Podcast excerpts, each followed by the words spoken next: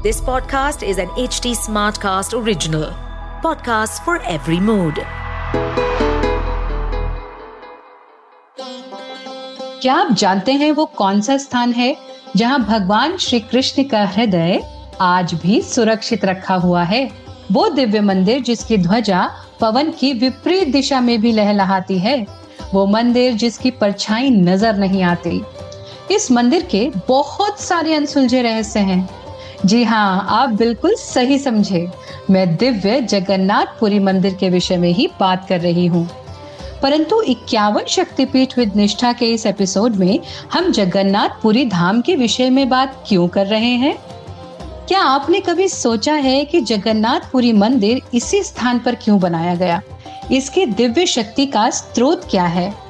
इक्यावन शक्तिपीठ के इस एपिसोड में हम चल रहे हैं उड़ीसा में स्थित पवित्र तीर्थ जगन्नाथपुरी, जहाँ श्री कृष्ण अपने भाई बलराम और बहन सुभद्रा के साथ विराजमान है।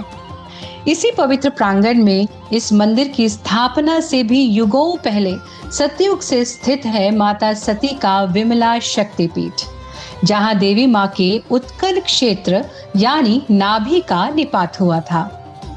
यहाँ की शक्ति है महादेवी और भैरव को जगन्नाथ कहते हैं। ये उन्हीं का तीर्थ क्षेत्र है। नमस्ते, मैं हूँ निष्ठा सारस्वत और मैं आप सभी का एच टी स्मार्ट कास्ट की ओरिजिनल पेशकश इक्यावन शक्तिपीठ पॉडकास्ट में स्वागत करती हूँ।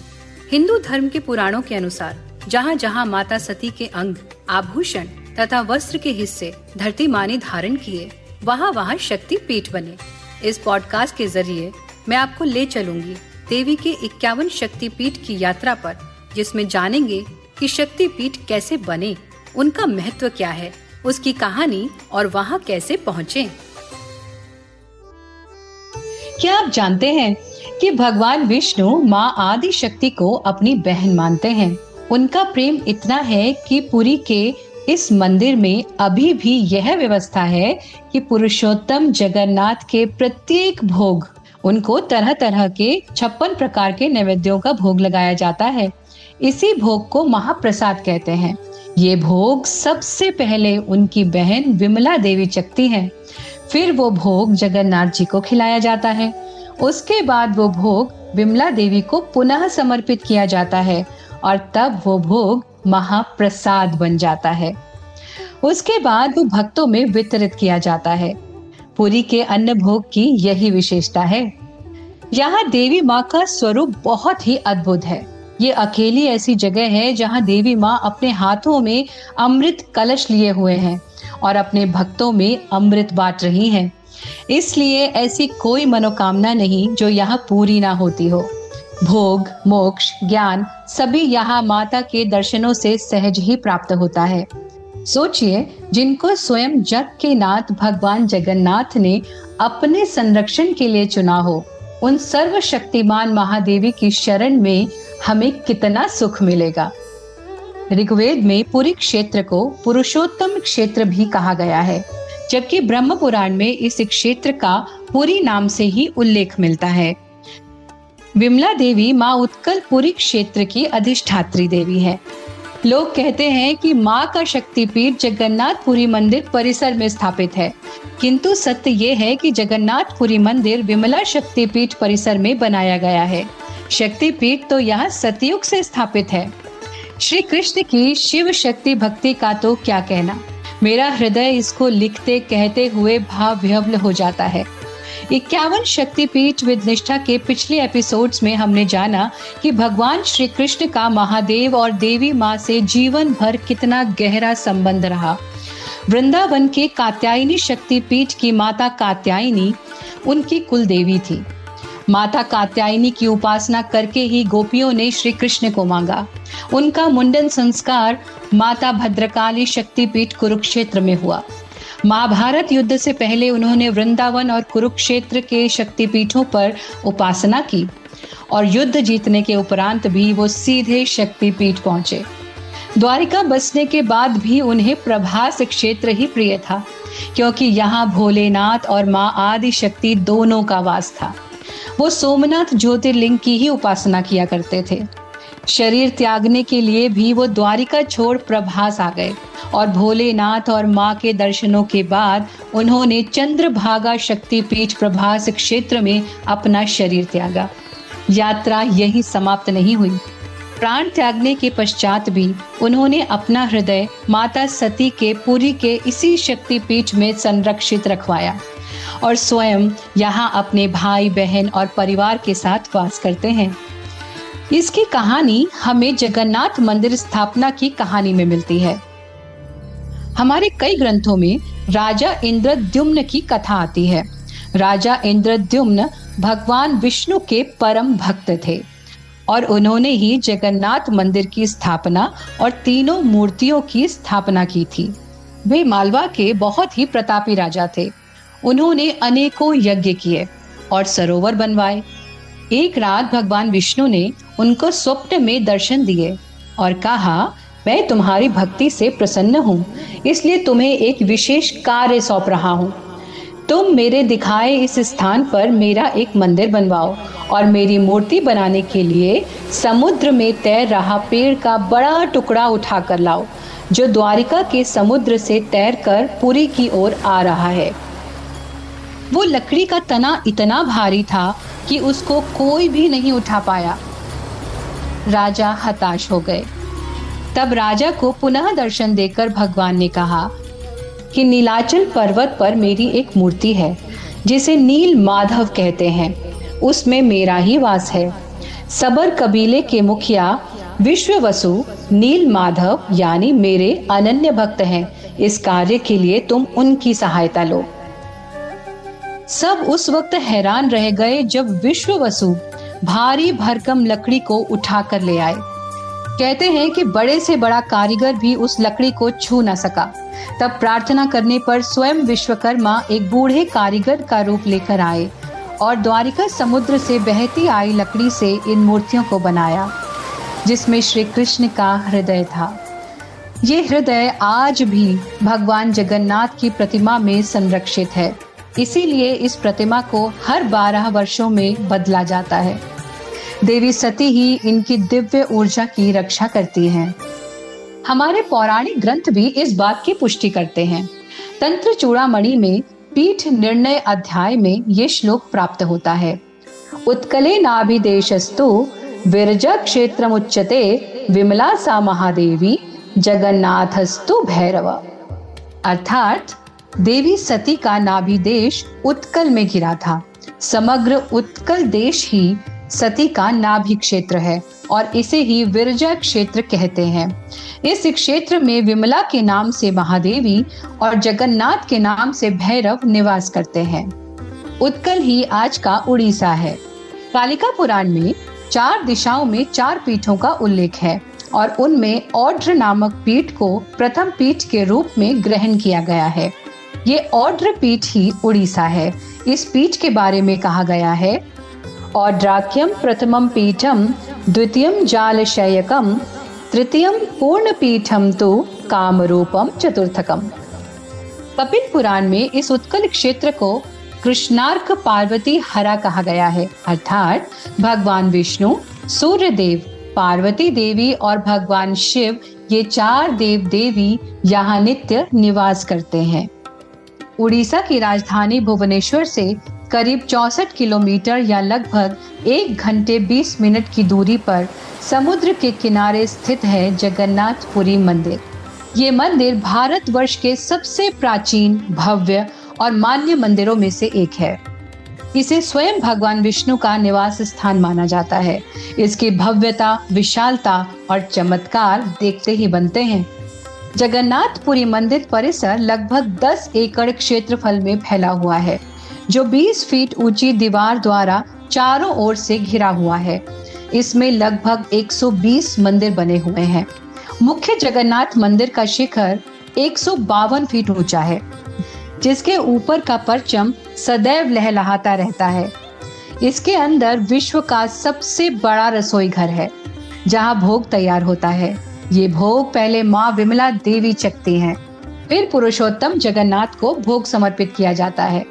प्रत्येक भोग के बाद वो भोग विमला देवी को पुनः समर्पित किया जाता है और तब वो भोग महाप्रसाद बनता है। उसके बाद वो भक्तों में वितरित किया जाता है। हज़ारों भक्त रोज यहाँ भोजन ग्रहण करते हैं। ये भोग साक्षात अमृत है। इस मंदिर परिसर में लगभग 6000 पुजारी पूजा पाठ में लीन रहते हुए निवास करते हैं। जगन्नाथ मुख्य मंदिर के दक्षिणी पश्चिमी कोने पर पवित्र रोहिणी कुंड पर स्थित है माँ विमला देवी शक्तिपीठ। माता विमला देवी शक्तिपीठ मंदिर भारतीय मंदिर निर्माण कला का उत्कृष्ट उदाहरण है। इसकी कारीगरी और भव्यता देखते ही बनती है। मंदिर का मुख पूर्व की ओर है। और ये बलुआ पत्थर और लेटराइट से बना है। प्राचीन कलिंग देवला मंदिर निर्माण शैली से निर्मित इस मंदिर के चार भाग हैं। विमान, जिसके गर्भगृह में माता की प्रतिमा है। जगमोहन, जो सभा कक्ष है। नट मंडप, जो उत्सव हॉल है। और भोग मंडप, जो प्रसाद का हॉल है। यहाँ की दीवार पीली, स्तंभ केसरी और शिखर सफ़ेद रंग के हैं। गोपुरम व दीवारों पर रंग बिरंगे फूल पत्तियाँ देव मूर्तियाँ आदि नक्काशित हैं, जो अनुपम सुंदरता लिए हुए हैं। यहाँ की कलाकृतियाँ अनेकों पौराणिक कहानियाँ कहती हैं। सभी मंडपों की अपनी कारीगरी और रचनात्मकता है। जिनका विस्तृत वर्णन करने लग जाऊँगी तो दो तीन एपिसोड बन जाएँगे। इसलिए बिना देर किए मुख्य मंडप के गर्भगृह में चलते हैं। आदि गुरु शंकराचार्य जी ने यहाँ आठवीं शताब्दी में गोविंद मठ की स्थापना की थी और वो देवी के परम उपासक थे। कहते हैं कि उन्होंने ही माता विमला की प्रतिमा लाख और एक विशेष प्रकार के मोम से बनाकर यहाँ स्थापित की थी।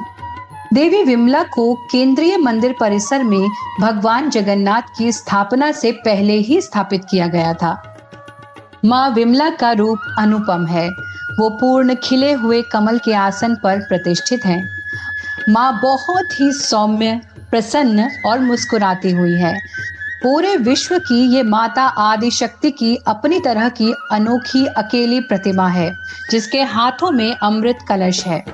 माँ बिमला के ऊपरी दाहिने हाथ में अक्षमाला है। इनका निचला दाहिना हाथ आशीर्वाद या वरदान देने की मुद्रा में है। इनके निचले बाएँ हाथ में अमृत से भरा घड़ा है और ऊपरी बाएँ हाथ में नागपाश है। माँ के साथ उनका सिंह और दोनों तरफ़ उनकी सेविकाएँ छाया और माया है। माँ की छवि अत्यंत सुंदर है।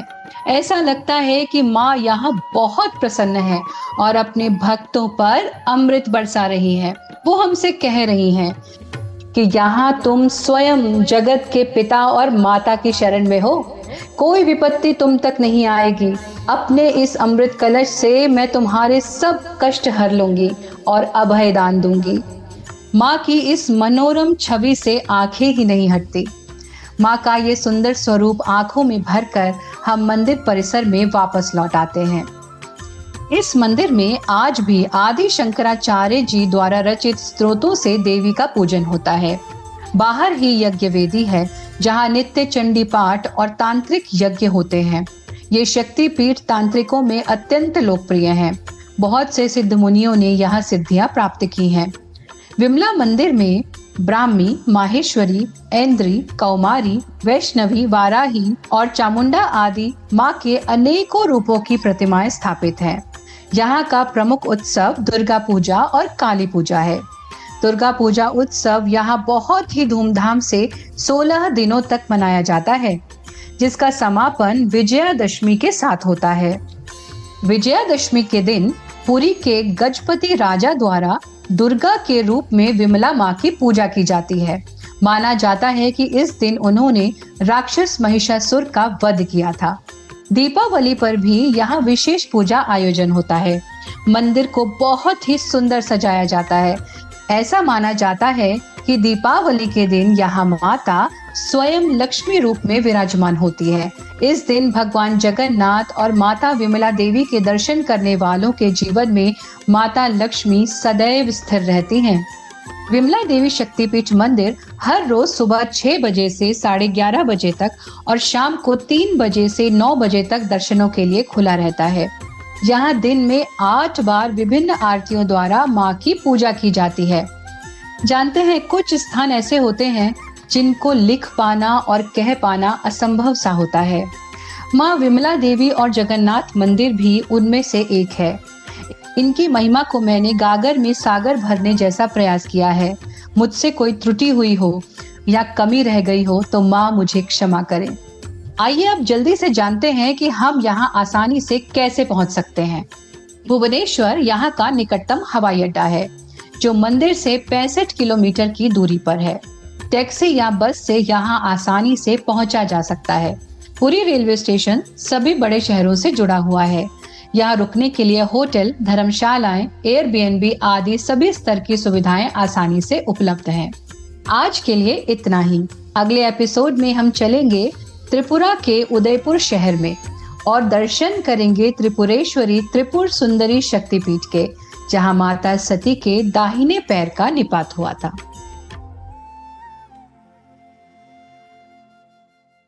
आगे की कहानी सुनने के लिए हमसे जुड़े रहिए। मैं हूँ निष्ठा सारस्वत और आप सुन रहे हैं इक्यावन शक्तिपीठ। अगर आप कोई जानकारी या फीडबैक शेयर करना चाहते हैं तो आप मुझे कांटेक्ट कर सकते हैं मेरे सभी सोशल मीडिया हैंडल्स पर। Nishtha Saraswat on Facebook Instagram और यूट्यूब पर। साथ ही आप एच टी स्मार्ट कास्ट को भी फॉलो कर सकते हैं उनके सभी सोशल हैंडल्स पर। Instagram Facebook Twitter LinkedIn YouTube और ऐसे पॉडकास्ट सुनने के लिए लॉग इन करें H T smart cast dot पर। इस पॉडकास्ट पर अपडेटेड रहने के लिए हमें फॉलो करें एट एच हम सारे मेजर सोशल मीडिया प्लेटफॉर्म पर मौजूद हैं। और और ऐसे पॉडकास्ट सुनने के लिए log on to W W W dot H D smart cast dot com